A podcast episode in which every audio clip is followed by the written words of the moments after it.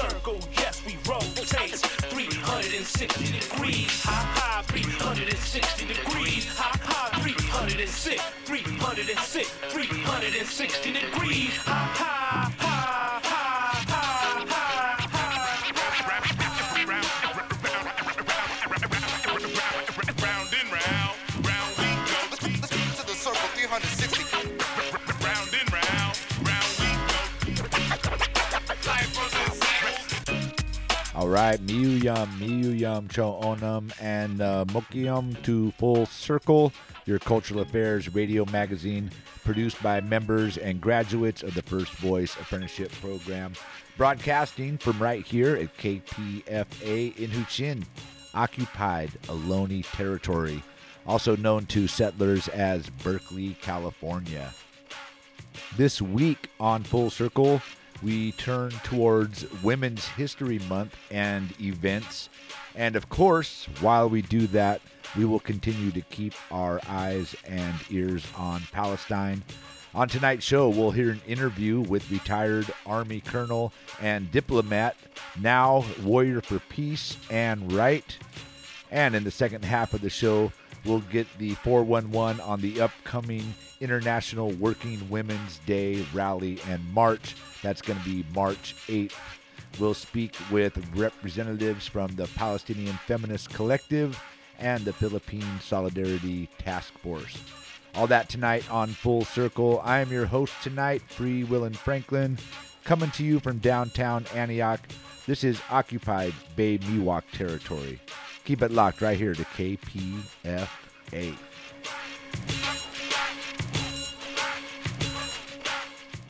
Yes, again, miyuyam, and Noson Lovic for joining us tonight on Full Circle. My heart is full. Thank you very much.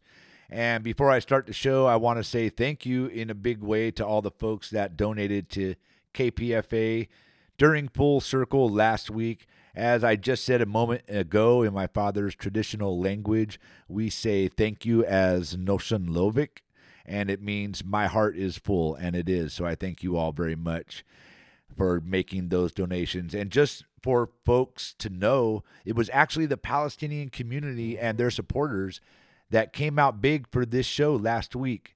While all this is happening to their loved ones, the bombs, starvation, you know, all that with their friends and family, they took a little bit of their time and money and donated to KPFA.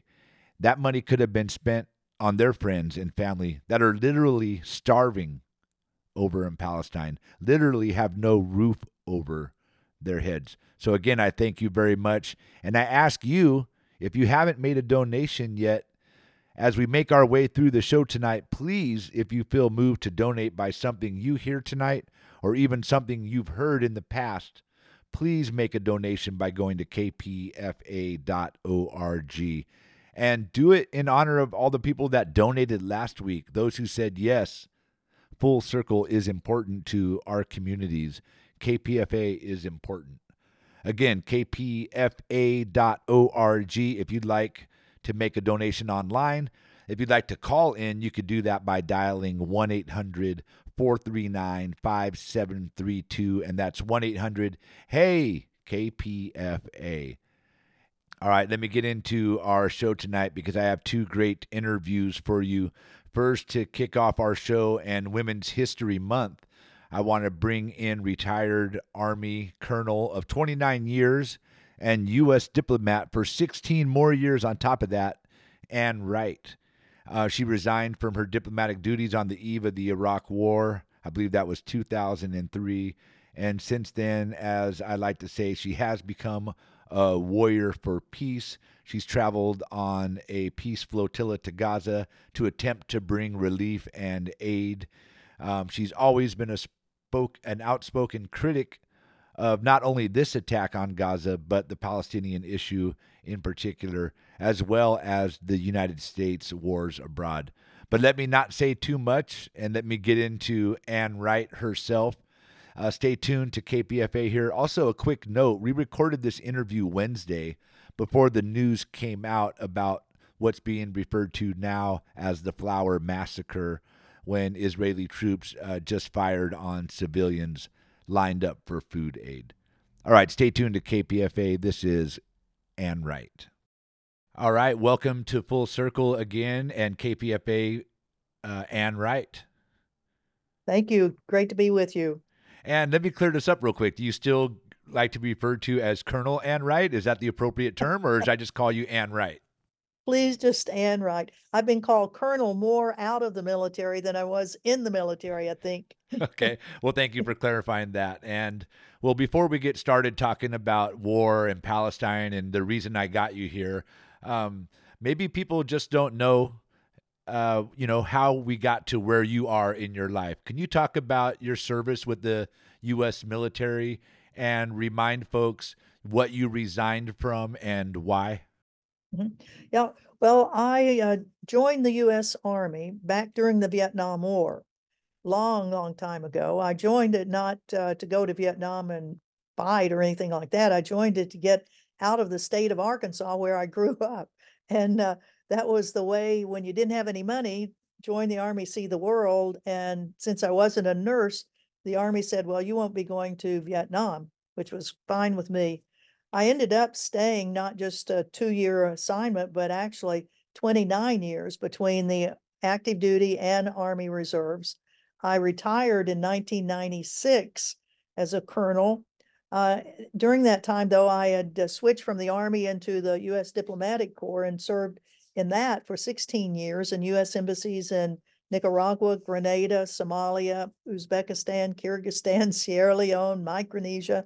I helped reopen the embassy in Afghanistan in December of 2001, and then was in Mongolia as the deputy chief of mission or deputy ambassador, which I had been for the previous 4 assignments, in the prelude to the decision of the Bush administration to invade and occupy Iraq. And at that point, I said, I'm not having any more of this. I'd been a part of the government under 8 presidential administrations and had seen a lot and been involved in a lot, and this was one step too far. So I ended up resigning, and that was 23 years ago. And so since then, I've been working with peace groups all over the country and all over the world to try to stop this scourge that we seem to have, which is war over diplomacy. Well, that leads right into my next question. Since that time, you have found other work, and I don't know if this is a proper term either, but I would call it as a soldier for peace. And talk about the work you're doing now on your own with Code Pink and other peace organizations that are out there fighting for peace. And why is this work important to you? Well, indeed, the first groups that started contacting me after I resigned from the government were Veterans for Peace first. That since I was a veteran and I ran into the Veterans for Peace at Santa Barbara at their display of the crosses, the Arlington West display. And then from there, Code Pink, I ran into Code Pink. And then coming back to where I live now, Hawaii Peace and Justice, with all the organizations around the country that stand for peace, and around the world, the International Peace Bureau, the No to NATO groups, all of these I work with to add my voice to the voices that for decades have been challenging the U.S. government and its war policies to say there's a better way to have our world than this continuation of war after war after war, which we're seeing right now in 2024. And I'm going to move your question back up here because as we get into talking about war in Gaza, we are kicking off Women's History Month with you. Thank you for being a part of our show, the first show in Women's History Month. I want to move into talking about war and what's happening in Gaza and the work you're doing to help prevent the genocide there. But talk about, before we get into that, talk about how war affects women in general and then what you've seen happened when you actually took a trip to Palestine and Gaza. And then we'll get into what's going on today. Surely. Well, as we all know, the wars, wherever they are, affect women, children, and of course, men too. But as kind of the glue that holds families together, women, mothers, wives have a particular role in that family cohesion, and the wars definitely just rip it apart. And whether you're a mother and you have your son or daughter that is having to go fight a war, or whether you're part of a family and you are the recipient of the war, that the war has come to your home. And as we see certainly in Gaza right now, where in 4 months the Israeli military has pretty well flattened Gaza, and there are at least 30,000 Palestinians who are dead in 4 months, 7,000 that are still under the rubble. The numbers of women and children that are part of that 30,000 that are dead is enormous. They're estimating probably 20 to 22,000 will be women and children. The first time I ever went to Gaza was in 2009. It was because I'd seen on television some of the video of the level of destruction that had happened during that 27-day war. And I couldn't quite comprehend that there was so much destruction. So Medea Benjamin, Tyke Berry, and I hopped on a plane and followed Kathy Kelly, who already had gotten into Gaza, to see the level of destruction. And it was horrible. And to speak with some of the families of the 1,400 people that had been killed. During 2009, we took 5 delegations back into Gaza, and the very first delegation we took was for International Women's Day in Gaza. And it was so poignant because we were meeting with women whose houses had been destroyed, whose apartment buildings had been destroyed, whose families had been, some of them had been killed during that.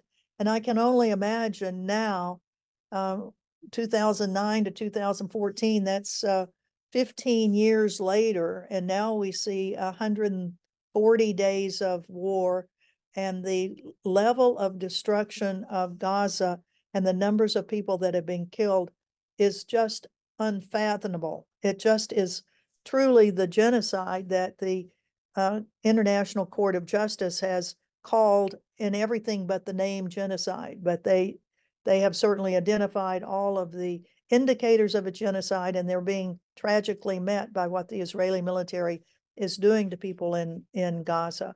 And I'll also mention for the women in Israel, this is a tough time for them too, the ones who had family members that were killed on October 7th, and now the numbers of mothers and wives that are, and women that are in the Israeli military. That those people that are coming back to their homes, a totally different person, that they have now seen and done things in the last 4 months that will live with them the rest of their lives. Many of them have done this before, though, because the Israeli military has been attacking Gaza for a long, long, long time. And in fact, since 2009, there have been seven additional attacks that people in the Israeli military have done on Gaza. So Israel is a fractured society with post-traumatic stress on every level. And then you look at what has happened to Gaza and people in the West Bank whose villages are being run over by Israeli tanks, and houses blown up, and young boys taken from their homes and put into facilities under very disrespectful conditions.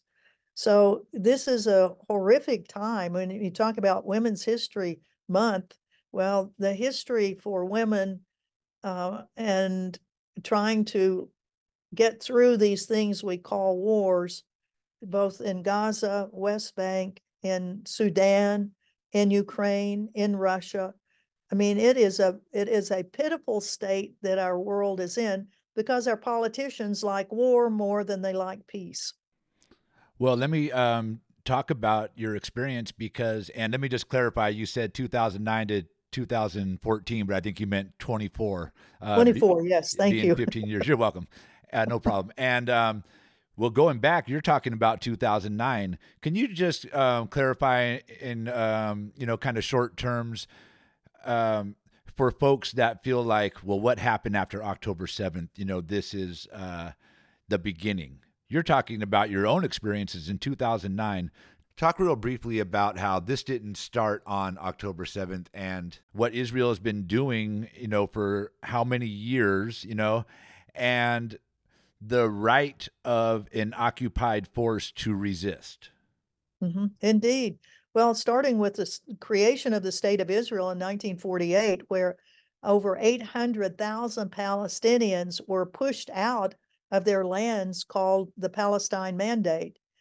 Those people, many of them had to go to Gaza. Many of them are in Jordan or in Lebanon. It's one of the largest of the diaspora groups in the world. Since then, there have been numerous attacks, as I mentioned before, and many programs the government of Israel has had to include Israeli settlers who are illegally going into Palestinian lands, and they say over, I think it's 700,000 illegal settlers have stolen lands that belong to Palestinians. That's in addition to the violence that the Israeli military has wreaked upon Gaza over these last almost 2 decades of attacks that have happened that have killed thousands and thousands of Palestinians. And while, I mean, October 7th was horrible, but there is, you know, once there is a point reached by the people that are being occupied for decades, then there is an eruption. And while one would hope that it's not violent, but it is. And that's what happened on October 7th. It was a tragedy that many people were to be killed. But our argument, the Israeli government and the U.S. government seems to be using, that the 30,000 that have been killed in Palestine, in Gaza, is still a matter of self-defense. And I would say, coming from the military, that's a bunch of bull. That self-defense may have been like on day 1 or day 2 of a response, but this is wholesale genocide, what Israel is doing. And it is, in fact, in a way, I think for the Israeli politicians, it's who have always coveted more land in that belongs to Palestine. In fact, every prime minister ever in the history of Israel is on record saying, we want their land, we want their land. And this is the biggest land grab that has happened since 1948. And it's at the expense of nearly almost now 40,000 Palestinians dead in 4 months, which is just incredible, unbelievable. Definitely unbelievable. It's been horrific to watch. Well, let's move on a little bit into our conversation here. On Sunday, an active Air Force soldier named Aaron Bushnell took his own life in front of the Israeli embassy in D.C. Some of his final words were that he's not going to be complicit in genocide anymore. Can you talk about the role that the U.S., the military, and the government is playing in the annihilation and the genocide happening in Gaza? And then talk about how you felt when you saw or heard about the video of Aaron Bushnell and his story. Well, it was, I think I, like everyone else, was flabbergasted that someone would torch themselves for a political purpose. And his was to bring attention to the fact that the U.S. military that he was a part of, and he was in a military uniform when he did his immolation, that the U.S. military and the U.S. government, of course, is up to its eyeballs in the genocide that's going on of Palestinians in Gaza. The United States continues to move military equipment, send money. There is a $14 billion request that Biden has made to the U.S. Congress for more money. Normally, we give Israel $3.8 billion a year, which is the largest amount we give any country in the world. And that's to Israel, a very developed country that has its own industries, has everything, free education, free healthcare, all of that. And yet we're still giving them nearly $4 billion a year. And now the Biden administration wants to almost quadruple that, up to 14 billion more. And I think Aaron, who was an intelligence senior airman, you know, had a crisis of conscience that said, I cannot be a part of this organization that is funneling equipment and personnel too. The U.S. has very quietly moved some U.S. military into Israel to help do targeting of Palestinians in Gaza. So we don't know for sure quite, other than he said, I will not be complicit in what the U.S. is doing. But we don't know how much he knew behind and what his education was all about. But you have to admire somebody that's willing to take their own lives to bring to the attention of the world how horrible this is. And there's quite a tradition. I've written an article about this, the numbers of immolations that have happened during the Vietnam War. There were 6 of them, and several Quakers, including the very first one, who was a woman, and then the second one, Norman Morrison, who took his life at the Pentagon under what turned out to be the offices of Secretary of Defense McNamara. And it was later in McNamara's memoirs that he said, my family was turning against the war in Vietnam, and I was hearing it from them every night when I went home. And I will never forget the day that this young man took his own life under the window of my office in the Pentagon. So these things do affect policymakers. And one would certainly hope that President Biden and Secretary of State Blinken and Secretary of Defense Austin are taking to heart the fact that a senior airman of the Air Force disagrees so strongly with U.S. policies for the support of the criminal actions of the state of Israel that he was willing to take his own life. And in December 1st of last year, a person in Atlanta, Georgia, did the same thing at the Israeli consulate in Atlanta. We don't know the name of that person yet. For some reason, here it is almost 3 months later, the name of that person has not been disclosed, nor whether or not he or she survived the self-immolation. But we should know that, because it's important if a person is willing to give their lives over an issue. And that person had a Palestinian flag with him or her when she did that. So it's so important that we acknowledge that while we are all trying to do events and things to get the attention of our policymakers, to include our congressional delegations, to say no more money for funding war to Israel, no more money for funding war to Ukraine. Let's stop this war thing. Let's not have a war with China or North Korea. There's got to be better ways in this advanced age that we can resolve international issues rather than destroying. And we've seen so much in Ukraine and in Gaza and other places, the complete devastation of lives as well as infrastructure that will take decades to replace. Definitely. And we're not even talking about journalists or healthcare workers right now, which are in the hundreds. But we are kind of running out of time. I got 2 more questions for you. We kind of started off that last question talking about Aaron Bushnell. You yourself resigned from certain duties related to the government. What would you say to maybe active military soldiers, National Guard, who are battling their conscience right now for whatever their contributions may be to the U.S. military at this time and what's happening in Gaza? What would you say to them if they're internally struggling with what they're doing? Yeah, well, I resigned in opposition to the war on Iraq in 2003. And during that war on Iraq and actually on Afghanistan, we had a considerable number of men and women in the military who said, I am not going to go to Iraq. I'm not going to go to Afghanistan. And they became conscientious objectors, or they fled to other countries.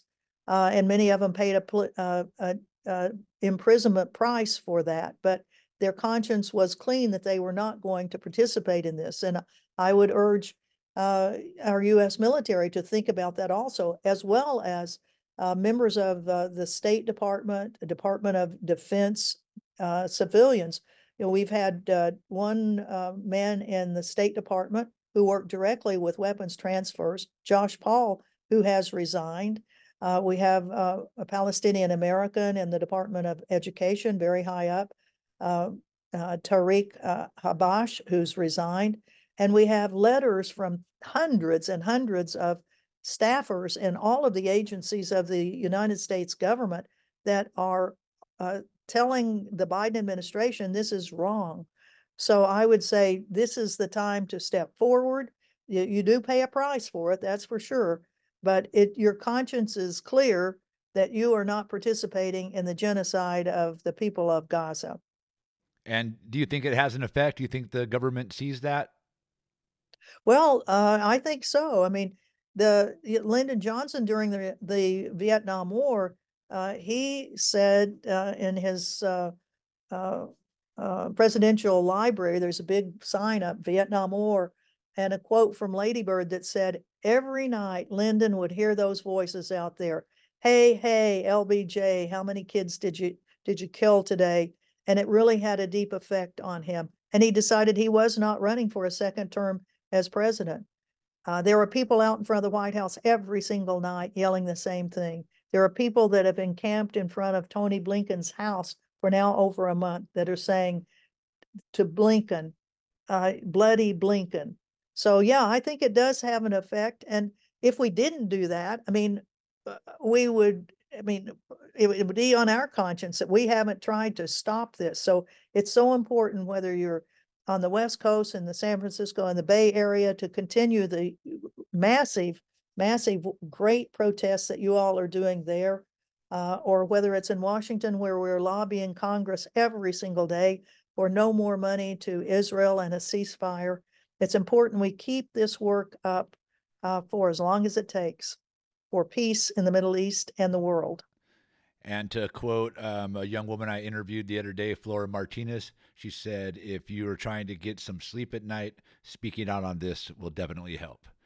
Well, I think I'll leave it right there, Ann Wright.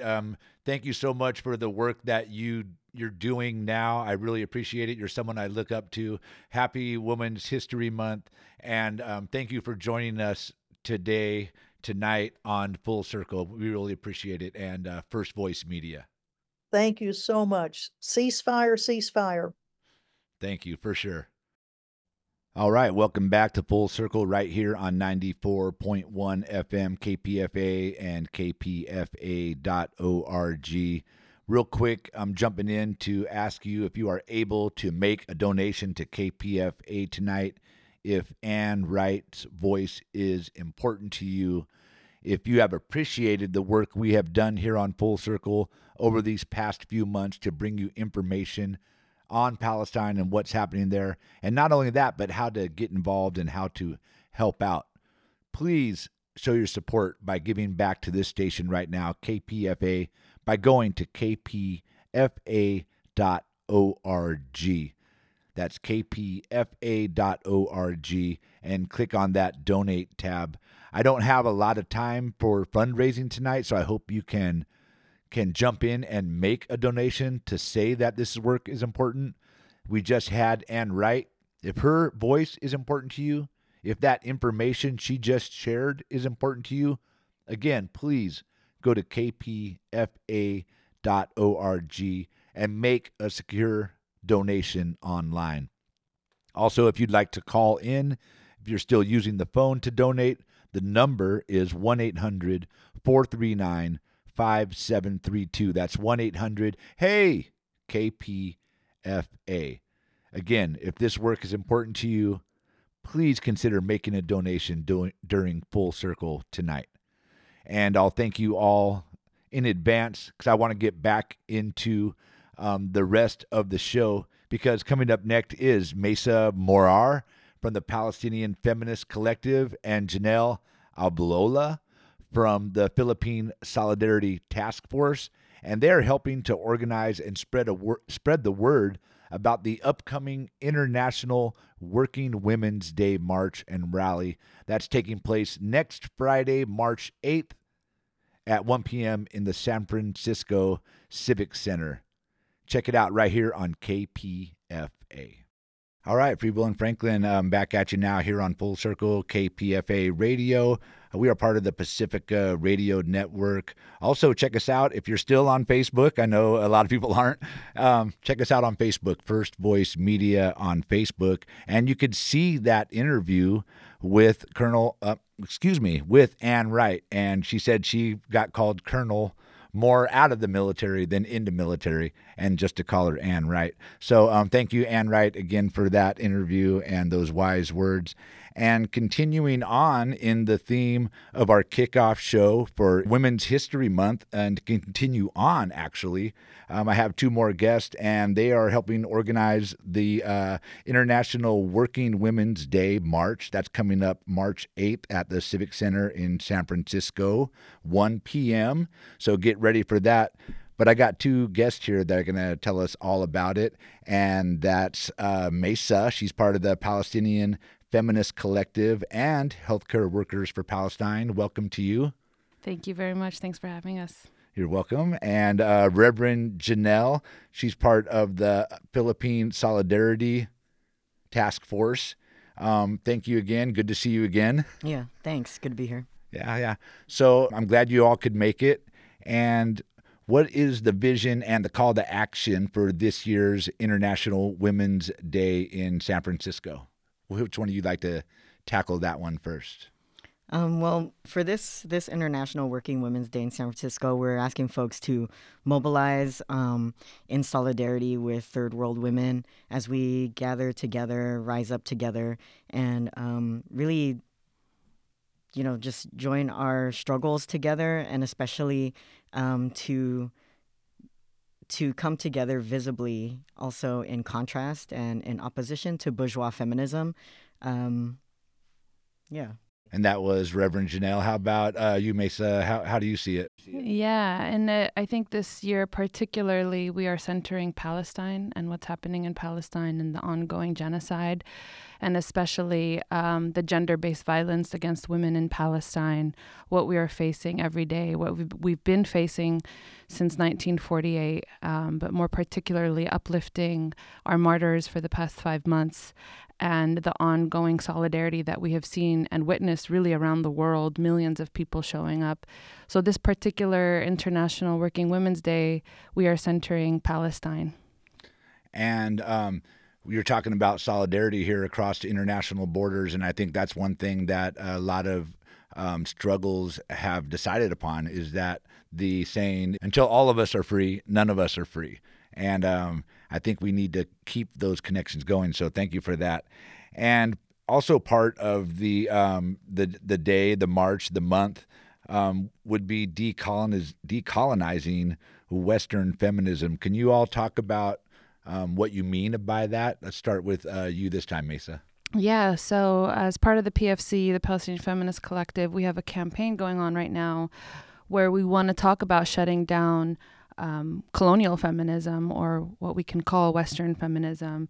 And so Western feminism is really the white feminism that we see, that's mostly on mainstream, that touts around and only really idolizes white feminist agenda. And so as Palestinians, and really as people of the world and people of color, we aren't going to be silent to victimization of what is American and white feminism. And we really see ourselves as integral and instrumental in really the fight to decolonize our struggles and decolonize. And what we mean by decolonize is to really kind of revert back to our either indigenous ways or our ancestral ways of what it means to stand for our causes, whether it's in Palestine, in the Philippines, in Mexico, in Congo, and really people of the world, because we see our feminist struggle as integral and instrumental in our liberation movements, right? So women, as women of conscience, we hold a lot of responsibility. We are able to birth our nation. We're able to take care of our families. And so part of this part of what we're trying to do is shut down what does colonial feminism look like? What does it mean to be a feminist in a Palestinian space? What does it mean to be a feminist in a third world women's space? And so that's part of our messaging, and that will be very clear on March 8th. And Reverend Janelle, do you want to touch on that? How are you feeling about decolonizing the movement? I think that this is an empowering effort by these various organizations. Just to name the organizations that are helping to coordinate this, we have Gabriela Oakland, Palestinian Feminist Collective, Mujeres Unidas y Activas, or MUA. They're mostly the organizations that have been holding it down. And then we also have joining with us ASATA, or Alliance of South Asians Taking Action, Grassroots Global Justice, Philippine Solidarity Task Force, Survived and Punished, Trabajadores Unidos, Workers United, U.S. Palestinian Community Network. So all of these formations are coming together to really uplift our struggles, uplift our perspective and what feminism looks like from these contexts, and also alongside and in solidarity with women of the so-called third world as well. And before we move on to the next question, can you throw in your thoughts, either of you or both of you, on like the LGBT movement in this perspective of decolonizing this movement, and especially like trans women? How do you all see that? Mm-hmm. Trans women and gender expansive communities are very integral to this movement in the sense that they're also experience violence, are harmed by colonization in general, and also in particular by colonial feminism, which oftentimes excludes trans communities and gender expansive communities from our movements. I think historically, trans and gender expansive communities have been really key in our communities, in our movements, before these colonial projects came in and tried to wipe out the contributions and the gifts of trans and gender expansive people. And so we also join with trans and gender expansive people in this mobilization, and hope that folks can come together with us and link our struggles. In particular, if we're talking about the Philippines, like U.S. military presence has harmed trans, gender expansive folks. Back in 2014, there was a U.S. Marine, Joseph Scott Pemberton, who murdered trans woman Jennifer Laude, and we have yet to find justice for that loss of her life and her violent death. So we don't want any folks to continue being lost because of gender-based violence, because of especially when U.S. imperialist militaries have their presence in our homelands.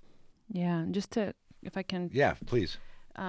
We know Black trans women specifically are one of the victims who, especially in these past few years, who their stories are untold, much like... the genocide right now in mainstream media, where it is not acknowledged that these, deaths and atrocities are happening.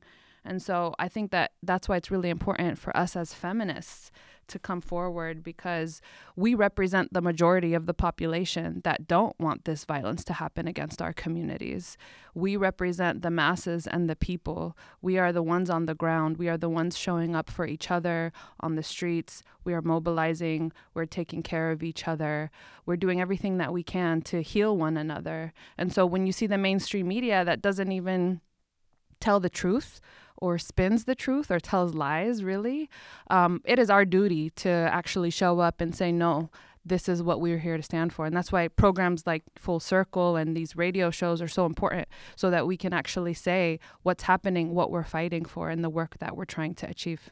Definitely. That's part of our mission. And that's the voice of Mesa from the Palestinian Feminist Collective and Healthcare Workers for Palestine. Before that, you heard our other guest, Reverend Janelle, from the Philippine Solidarity Task Force.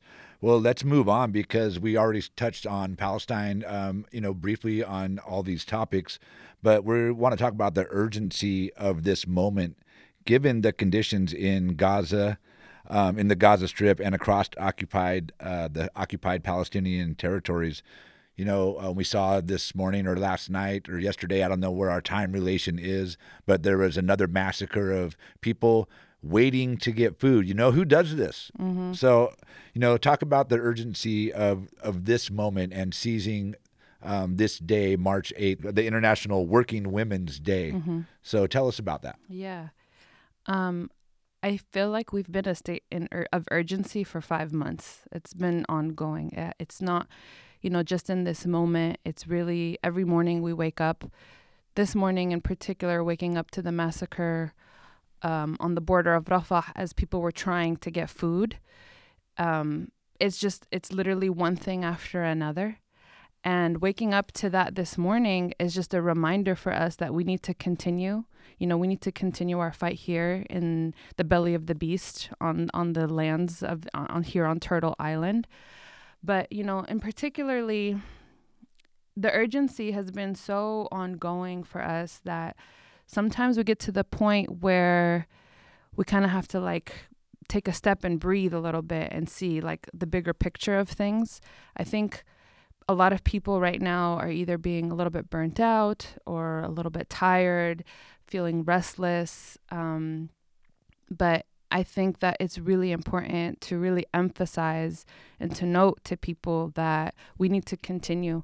You know, if the people in Gaza are holding strong and if we see that their willpower and their will to live and even die in dignity is so strong, then we must continue the fight for them abroad, wherever we are. So I do want to just encourage people to keep mobilizing. We want people to show up and march in the streets with us on March 8th for International Working Women's Day, but we want you to continue the fight wherever you are, whether that's on March 8th or the days before, at city council meetings, wherever you are. We want to encourage you to continue to show up because we must be the voice for the people that are voiceless right now. And well, let me get you to continue real quick because Mesa, because we talked a moment off the mic and we had a great moment. I want to try to bring you back to that. Yeah. And that is, you know, the point of getting even small municipalities to call for a ceasefire resolution, like mm-hmm. in Antioch. You know, talk about what our leaders need to do for us. Yeah. And why it's important, even in small municipalities. I think it's important to note that the passing of these resolutions, I mean, Richmond was the first city in the U.S. to pass a ceasefire resolution. It's important to note that these gestures are largely symbolic, right? Like a lot of, when you come to these city council meetings, a lot of the times their response is, well, what can we do? We're just a small city in California, Northern California. But it's more than that. It's symbolic in that when we show our larger governments, our Congress people, our representatives, our senators, when we show that the masses of people are for a ceasefire, demand a ceasefire, we want aid to enter into Gaza. We want to end the siege on Gaza. We want to end U.S. military aid to Israel. And we want to fund our communities here. I think that's the biggest point we need to grapple with, right? When we show up to these city council meetings, billions of dollars are going to the wars in Ukraine and to Israel. But what about our families and our communities here? I myself, I'm a healthcare worker, right? I struggle with getting adequate access of healthcare to my own patients because insurance won't cover it. Like, that is crazy to me, because when you think about in Israel, where they have, citizens of Israel have full coverage of healthcare, they have access to education, and everything is free for them. Why isn't it free for us here? Why are our tax dollars being paid for their own health and their well-being? I think as Americans, as people that are showing up to these city council meetings, the reason why you should care is because this doesn't just affect the people in other places, thousands of miles. This also affects you. This affects people that are living here, the people that are trying to survive here, and that are frankly struggling to survive. We've seen, I mean, I can go on and on about this, but we've seen housing markets skyrocket. Nobody can afford housing. We have countless houseless people living in the streets. Nobody can afford real adequate healthcare. Nobody can afford education. These are matters that matter to us here. You know, so I think we need to think about that. How do we reroute the money that is supposed to go towards militarization and war and violence and bring it back to our communities? Definitely. And Reverend Janelle, how about you on the urgency of this moment and, you know, what you've been hearing from your colleague here, Mesa? Yeah, I think it's really important to say the names and recognize the people who have been martyred, who've been killed because of violence against women, in particular U.S. imperialist violence against women and against trans and gender expansive people, because mainstream media will not say their names, will not recognize that these folks are being taken from us. So I think that's really important. Another piece is just reminding us that we all have a stake in the liberation of our peoples. We have a stake in the liberation of the people of Palestine. It will empower the rest of our movements for national liberation elsewhere, and it will empower us as like feminists. I think part of our responsibility in living in integrity as feminists is whether or not we know the connections or can speak to them. I think we know from our lived experiences what connections there are. Mesa named them. And whether we know the connections or not, whether we know them deeply or not, it's just our responsibility as feminists to stand alongside one another and to be in solidarity with one another. As much as there's so much grief going on and as much outrage as there is, like, this is not separate from recognizing that IWWD, this mobilization, is also an opportunity to celebrate the victories that we have had, to celebrate that there are new relationships being formed, to celebrate that we are powerful when we come together, and we've seen our power throughout these past 5 months. And so it's really an opportunity for us to celebrate that, take joy in it, find rest and comfort in the ways that we can, hold each other in that, like all of it, to be able to just hold all of these things together as we continue on in our struggles and our fight for liberation.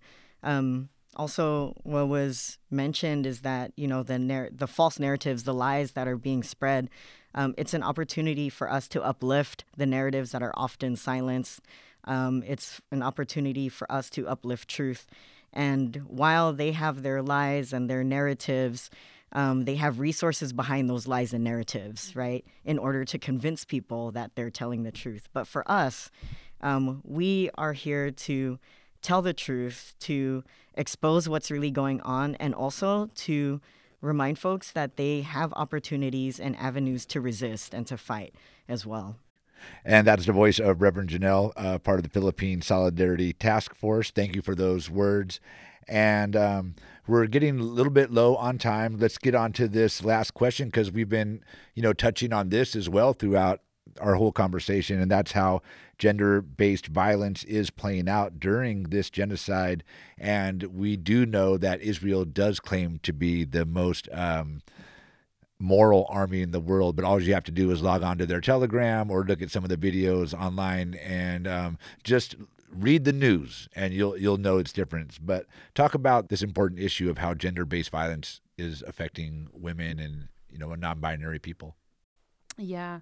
So we see this gender-based violence is like a weapon of war that Israeli soldiers have been using to torture and humiliate Palestinian women, men, and children. I think many people have seen the photos or videos of Israeli soldiers touting women's lingerie around, as if Palestinian women don't have a sexuality, as if Palestinian women don't have their own identities, and kind of trying to shame them too.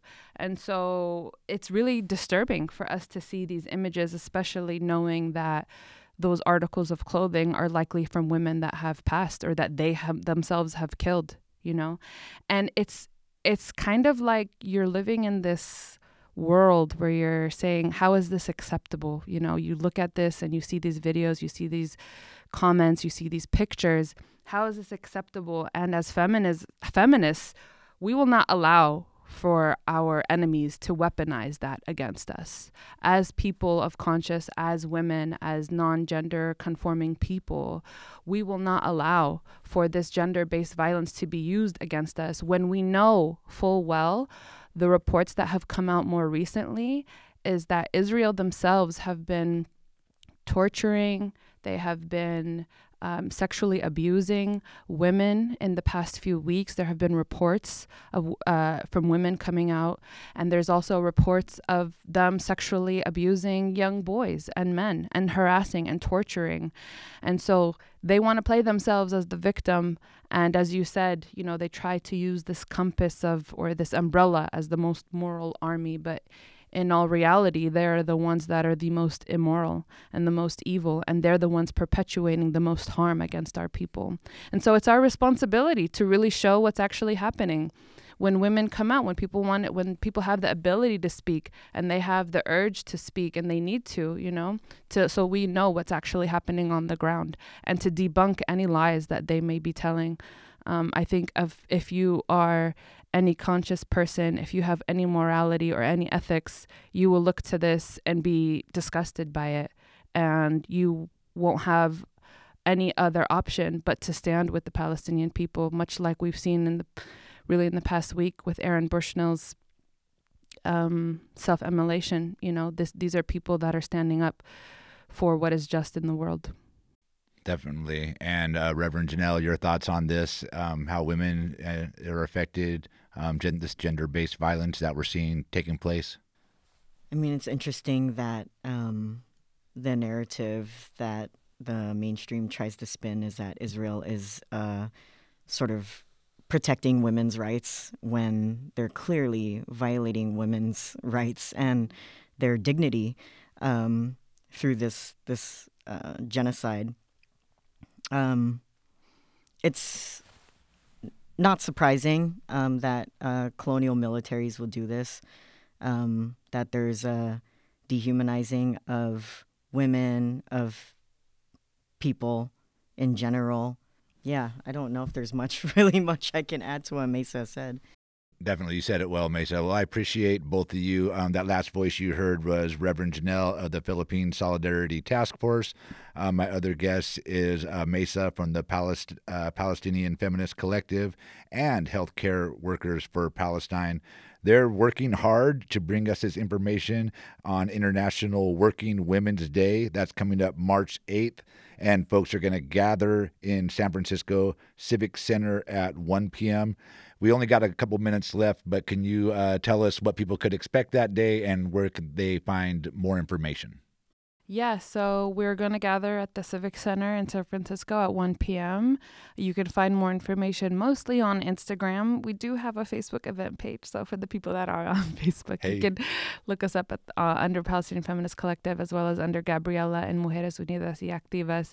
We have an event page on there, so if you want to just look up more information or RSVP on there. We will be marching, so prepare to march for about a mile and a half. Bring your children, bring your family, bring your loved ones, anyone that is willing and able to come join us, please do come. We are also asking if you feel comfortable, if you would like to, please wear your COVID masks so that we could keep each other safe that day, as best as we can, of course. And I think one last note I wanted to kind of leave on is that, you know, we can't normalize oppression wherever it is. I think it's very easy for people of the world and especially Americans to live on in their life and not pay attention to what's happening. But I want to challenge people and I want to challenge each other so that we can learn more about it, read about it. It's everywhere. Information is everywhere. And to continue to be silent, especially in this moment, is choosing to be complicit in genocide.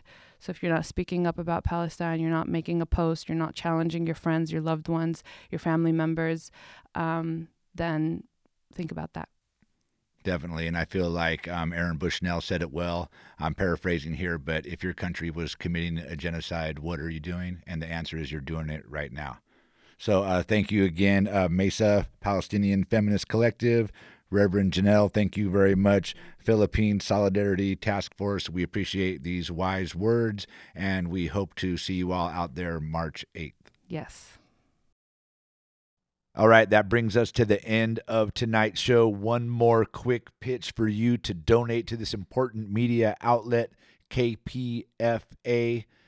Please, if you're able and appreciated this work, head over to kpfa.org and make a secure donation online. That's kpfa.org. Make that secure donation online. Also, if you'd like to call in, the number to call is 1-800-439-5732. That's 1-800-HEY-KPFA. And I want to make one quick announcement, because in light of this recent attack on people lining up for food aid, there's going to be an emergency rally tomorrow, Saturday, March 2nd, 12 p.m. at Harry Bridges Plaza in San Francisco. Again, tomorrow, March 2nd, 12 p.m., Harry Bridges Plaza, hands off Rafah, ceasefire now, stop the genocide. One last pitch for the station. Head over to kpfa.org. Make that secure donation online if you are able. Don't forget, if you are trying to increase your education about what has happened in Palestine, what's happening in Palestine, when you go to kpfa.org, there's a lot of gifts available to you that would help you increase that education, including a history of modern Palestine, the 100 Years' War on Palestine, and Light in Gaza, Writings Born of Fire. So you can get in those books individually, or you can get the Focus on Palestine pack, which is all three of those books. So again, I thank you all for listening very much. If you are able to donate tonight and support this show, Full Circle, and this radio station, KPFA, head over to kpfa.org and click on that donate tab. If you want to get on the phone, call 1-800-439-5732. That's 1-800-439-5732. I really appreciate it. And thank you for all those that already did donate tonight.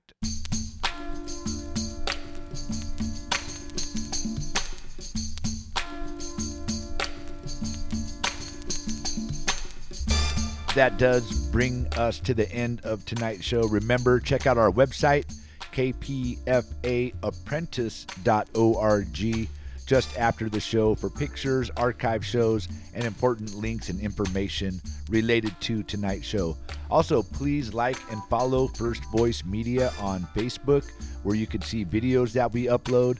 The interview with Ann Wright is a video. There's a short video with our two guests for International Working Women's Day, and check that out if you can. First Voice Media on Facebook. Let me give a shout out to the Full Circle crew. Miss M, she's the executive director. Joy Moore is our production consultant, and me, Free Will and Franklin, I have been your producer and host for tonight. I'm also the technical director for this show, Full Circle. Thanks for listening, everyone, and remember, while you're out there, please protect your health and also your humanity. And stay tuned to KPFA. Up next is La Onda Bajita. Good night, everyone.